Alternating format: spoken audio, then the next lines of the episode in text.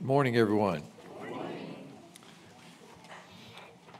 It is always a pleasure and a privilege to be able to come together to worship God, and especially a blessing on such a beautiful morning and have the opportunity to come together. Remember all that God has done for us. Spend some time together in His Word and singing praises to His name. As you well know, next Sunday uh, is Easter Sunday, and uh, there's a little secret about that. You know, the secret is that we don't do anything different that day than we do any other day, any other Sunday, do we?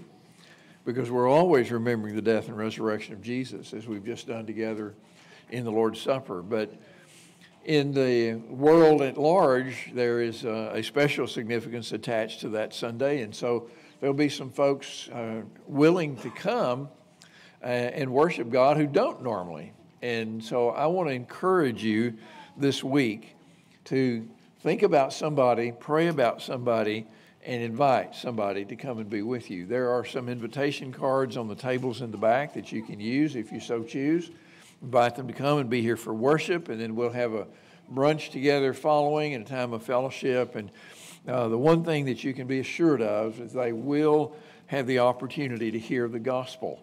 And uh, that's what it's all about, isn't it? That's what Jesus told us to do go and make disciples of all the nations. And we do that by telling them about his death, burial, and resurrection. And so that's what we'll be talking about next Lord's Day. And I hope that you will uh, make it a point to try to have somebody here with you to uh, celebrate what God has done. Well, much to the relief of some, we are arriving at the end of 1 Peter. Uh, we started this back in uh, 2018, I think. Uh, no, hasn't been that long ago, but as you know, there have been some delays, been some gaps. But uh, this morning we are looking at the last section of 1 Peter. And we need to be reminded what Paul said in 2 Timothy chapter 3, verses 16 and 17, that all scripture is breathed out by God. And because it is breathed out by God, then he says it is profitable for teaching, for reproof, for correction, and for training in righteousness, that the man of God may be complete, equipped for every good work. We know that scripture well. We've heard it a lot of times, but I wonder, I wonder if sometimes we pay attention to the very first word, all. All scripture is inspired of, God. All scripture is profitable, not just some of it, but all of it. That means all of it's important. That means all of it has a purpose.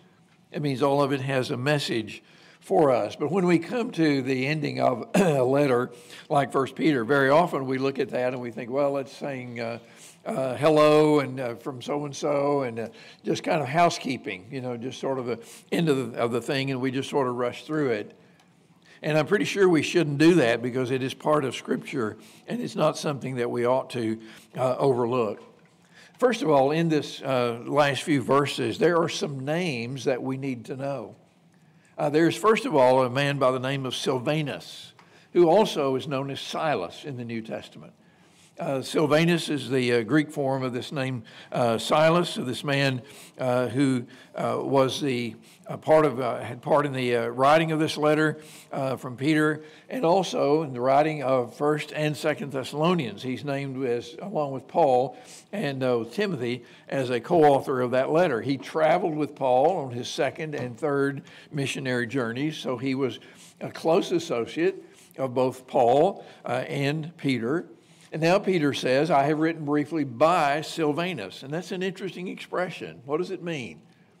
It may mean simply that Silvanus carried the letter. You know, somebody had to do that. They didn't have much of a postal service in those days. And so you had to give the letter to somebody, and then they took it, they delivered it, hand delivered it for you. And it may be that that's what Silvanus did for Peter, that Peter put the letter into Silvanus' hand. Silvanus delivered it to the churches in Central Asia Minor uh, to whom Peter was writing. but it may mean more than that. It may mean that Silvanus had a more active role.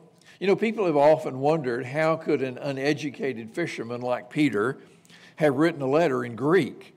Because his, his native language would have been Aramaic, a long way from Greek. And so with him not having studied, how could he possibly have written it? And so some people have said, I don't believe that uh, Peter wrote this letter uh, because uh, it's written in good Greek. Well, maybe he dictated it to Silvanus. And uh, Silvanus wrote it down. Maybe that's what he means by having written by Silvanus. But he has some part in the composition and perhaps the delivery of this letter. Then he also mentions uh, someone he refers to as she who is at Babylon, who is likewise chosen, sends you greetings. Some folks have read that and said, well, that must be Peter's wife, she who is at Babylon. In other words, she's with Peter. Uh, and as we might say today, in sending a, a, letter, nobody sends letters anymore, an email. Uh, sending an email, you know, that will say, you know, on our behalf and also the behalf of our spouse says hi. But I don't think that's uh, what this is about. Uh, I don't think there's any reason to think that this is uh, Peter's wife. I think more likely this is a church, that this is the church at Babylon, the elect lady. Second John verse 1 describes a church that way. Churches were often referred to in the feminine as she. One reason for that is the Greek word for church is itself feminine in form. But I think even more importantly is the fact that the church is said to be the bride of Christ. And so the church is she. So when Peter says she, who is at Babylon, I think he's talking about the church, but not who is in literal Babylon, because literal Babylon didn't exist anymore. It had already been wiped off the map. Uh, and so when he uses this reference to Babylon, he's talking about Rome. Uh, ancient Jews and Christians both frequently did that. Because just like Babylon in the Old Testament was the arch enemy of the people of Israel, destroyed the temple in 586 BC, so now Rome is the arch enemy of the people of God. And so Peter, I think, is in Rome as he's writing the letter, and he sends greetings from the church at Rome. She who is at Babylon, who is likewise chosen, sends you greetings. And then he says, So does Mark, my son. Now, Mark, my son, probably is not a literal reference to his biological son, but to uh, a man that we know from the book of Acts as John Mark. Uh, John Mark, who traveled briefly with Paul on his first missionary journey. John Mark, who early Christian sources tell us was later with Peter in Rome. John Mark, who is most likely the author of the Gospel of Mark, is also with Peter and is sending greetings to these churches in uh, Asia Minor. And so he tells all these people to greet one another with a kiss of love, a typical early Christian way of greeting, because remember how throughout the letter he has encouraged love and fellowship? And I think what he's saying here is don't withhold that kiss of love from one another. Don't withhold your fellowship from each other. Don't leave anybody out. Uh, pay attention to everybody and include everybody in your fellowship. All of you who are in Christ, peace to all of you who are in Christ, he says. Uh, and you go back to chapter uh, 1 and verse 2, where he said, May grace and peace be multiplied to you. This is what's sometimes called a wish prayer. This is what I'm praying for you. This is what I'm wishing for you. May, may God's peace be on you. So, all these people had a, a part in this letter, and uh, it's important for us to know about these people because it reminds us that this letter was not written in a vacuum. This is not a piece of ancient fiction, but this is from real people to real people about real needs and real problems. And that's why we can take it seriously as Scripture today because it is about us too. It's about our needs, it's about our problems as well. But there's something else in this closing part of the letter in verse 12 that is perhaps the most important thing that Peter says in these verses. He tells us why he wrote what he wrote. He says, I've written briefly to you, exhorting and declaring that this is the true grace of God. Stand firm in it. This is the true grace of God, he says. Stand firm in it. Peter says that the primary theme of his letter is grace. I don't think we normally think of 1 Peter as a letter about grace.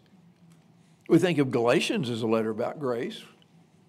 Uh, we think of Romans as a letter about grace. We think of Ephesians 2 certainly as a text, a chapter about grace. For by grace you've been saved through faith, and this is not your own doing. It's the gift of God, not of works, lest any man should boast. But in what way is 1 Peter about grace? Well, we need to know uh, because he says stand firm in it. And we can't stand firm in it unless we understand what that true grace is. Because notice that's what he says not just grace, but this is the true grace of God.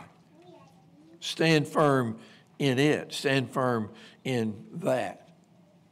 Most of this letter, as we've seen throughout our study of it, has been about suffering. It's been about suffering. It's been written to suffering Christians about their suffering and, and encouraging them in their suffering. So, what does that have to do with grace? What does suffering have to do with grace? There are two texts in this letter that I think hold the key to what Peter means when he says the true grace of God. So I hope you'll have your Bible open to look at those with me. 1 Peter 2, verses 18 through 20. He says, Servants, be subject to your masters with all respect, not only to the good and gentle, but also to the unjust. For this is a gracious thing when mindful of God, one endures sorrows while suffering unjustly.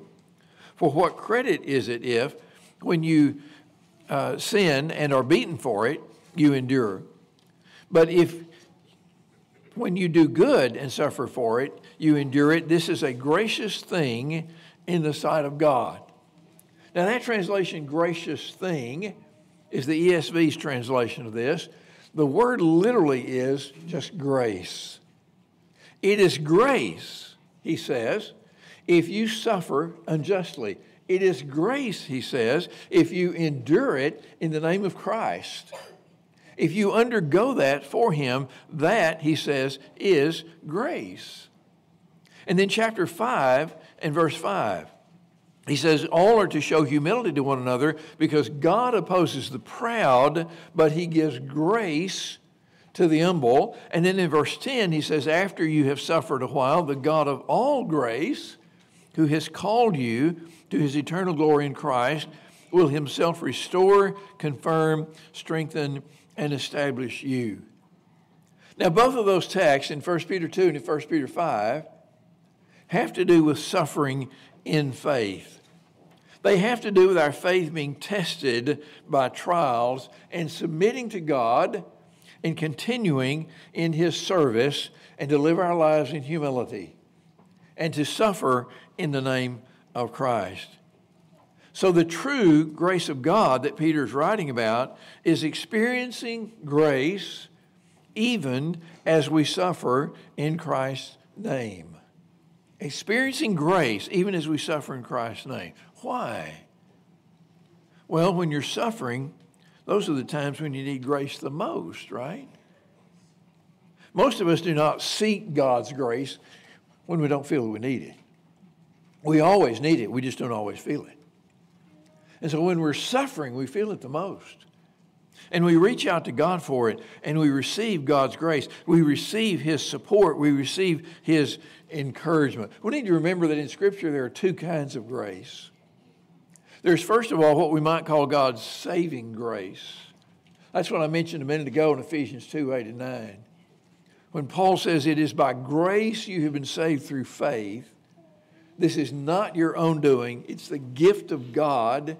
It is not because of works that we can boast about it because we are his workmanship created in Christ Jesus for good works that he created beforehand for us to live in them. It is by grace through faith. It's not our doing. It is a gift that God gives to us. It is a gift that God bestows upon us. It is undeserved. It is unearned. It's not that we have been given a checklist and we have checked off the right boxes and checked off enough of them that God says, okay, now you're all right. We are right with God because of the blood of Jesus. We are right with God because we are trusting in what Christ has done for us. We are not right with God because we have made ourselves right. We're right with God because He has put us right through Jesus Christ. That's His saving grace. But then there is a sustaining grace. And that's what Peter's talking about. It's also what Paul was talking about in 2 Corinthians chapter 12. Remember that great passage in 2 Corinthians 12 when Paul talked about his thorn in the flesh? There's been so much discussion about that. What was that thorn in the flesh that, that Paul suffered? And remember what Paul said about that? He said, I asked the Lord three times to take it away. We can understand that, can't we? Here he is suffering, apparently with some physical malady. And Paul asked God three times, just please take this away. And I suspect one of the reasons Paul was doing that, not only was it suffering for him, but it probably hindered him. It probably inhibited his ability to do what he thought God wanted him to do. And so he asked God three times to remove it, to take it away from him. And each time God said the same thing. Each time God said, My grace is sufficient for you. He wasn't saying, Paul, my saving grace is sufficient for you. That's not what he's talking about. He's saying, Paul, my grace can sustain you. My grace can make you able to do whatever I want you to do. My grace can strengthen you. My grace can see you through your troubles. My grace can see you through your trials. My grace will see you through your suffering. That is God's sustaining grace. And it's that sustaining grace that Peter's talking about in chapter 5 and verse 12, the true grace of God that sustains us through our sufferings. It's when we suffer that we're the most like Jesus. Look at 1 Peter 4, verse 13. Peter says, Rejoice insofar as you share in Christ's sufferings, that you may also rejoice and be glad when his glory is revealed. Rejoice when you share in Christ's sufferings. You know, we talk a lot sometimes about being like Jesus. We want to be like Jesus. We want to have the personality of Jesus. We want to be kind like Jesus. We want to be gracious toward others like Jesus. But you know, if you really want to be like Jesus, you have to suffer. You have to suffer because he's a suffering Savior. And we're never more like Jesus than when we are suffering in his name, when we are suffering for his sake. Sharing in that suffering leads to victory. So our time here is aliens and exiles. Remember, that's how Peter's kept describing his readers throughout the letter. That time isn't spent in hopelessness and despair, it's spent in joy, in joyful anticipation of the blessing that is to come. That living hope of a salvation being kept in heaven for us in spite of our trials. That's what Peter opened the letter talking about in chapter 1, verses 3 through 9. In chapter 4 and verse 13, he says, We rejoice in sharing his sufferings so that we can also rejoice when his glory is revealed. So that, that is the true grace of God. To live in joyful anticipation, even as we suffer for Christ. And Peter says, stand firm in it. Now, think about this for a minute. Why does Peter say that's the true grace of God? I think it has to be because there, there always have been and always will be distortions of God's grace, distortions of what grace means that gets all twisted and turned around into something that really is not grace at all. Let me give you some examples. Dietrich Bonhoeffer, in a book called The Cost of Discipleship, talked about what he called cheap grace. Cheap grace. Cheap grace is grace that involves no suffering. Cheap grace is grace that you receive without having to do anything at all to receive it. Cheap grace is grace that you receive and God expects nothing in return. Cheap grace says you just embrace Christ by faith, and from then on it's a free ride, and everything's okay no matter what you do, no matter how you live, no matter what you don't do. You're still okay. And God demands nothing in return. You know, that kind of grace or that understanding of grace completely overlooks the fact that by grace, Jesus calls us to be his disciples. He calls us to follow him. And being a disciple is costly. Being a disciple means you have to leave other things behind in order to follow Jesus. Being a disciple means that you allow your own life to be shaped by His until you become more and more like him. The call to discipleship is a call to holiness and service. What did Jesus say in Mark 8, verse 34? If anyone would come after me, let him deny himself and take up his cross and follow me. Cheap grace has no cross in it. And that's why it's not the true grace. Because true grace has to have a cross at the center. In 1 Peter 1, verses 13 to 17, Peter said, Therefore, preparing your minds for action, being sober minded, set your hope fully on the grace uh, that is brought to you at the revelation of Jesus Christ. As obedient children, do not be conformed to the passions of your former ignorance, but as he who called you is holy, you also be holy in all your conduct. Since it is written, You shall be holy, for I am holy. And if you call on him as Father, who him who um, judges impartially according to each one's deeds. Conduct yourselves with fear throughout the time of your exile. That's not cheap grace, folks. That's conforming your life to the, to the will of God. That's conforming your life to the life of Jesus. That's putting away anything that would stand between you and glorifying God. Cheap grace isn't the true grace, it is an illusion. It is an illusion of what grace really is. Here's another one health and wealth grace. Health and wealth grace. So much of the media preaching that people hear these days is about health and wealth grace. This is grace that says, you know what God really wants to do is bless you with everything you want. That's what grace is all about. And turns out that that's mostly material. God wants to bless you with whatever it is that you want. So you just name that and you claim it, and God will give it to you. That's His grace. You want a new car, He'll give it to you. Don't just go for any car, go for the top model. Okay? Go for the one with all the goodies on it. God will give it to you. You want a new house, bigger house, just tell God that's what you want. By His grace, He will give it to you.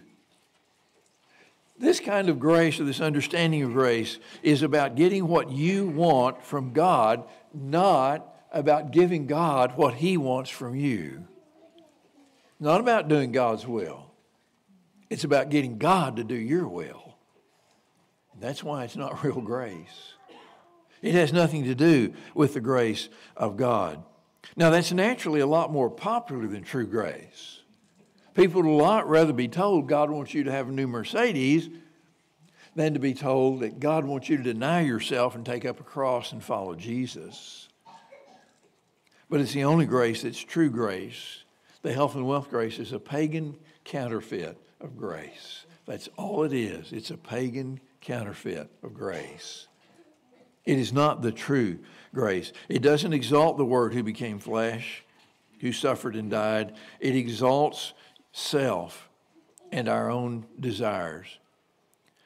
The call of this version of grace isn't to follow Jesus even to the point of suffering. It's to get what you want without any suffering. It is not the true grace of God. There's another kind of cheap grace and, and false grace that we might call assimilation grace. What does that mean? Assimilation grace means that what God has called us to do is so relate to this world, so be assimilated into this world, that, that the world is going to like us. They're going to like everything we do. They're going to like everything we say. They're going to approve of us, uh, and they're going to they're going to go along with us, and they're going to lift us up, and our numbers will swell, and uh, everything will just be great. That's assimilation grace. By God's grace, we will be smiled upon in this world. Whoever came up with that never read the teachings of Jesus. Remember what Jesus said to his disciples? If they hated me, what?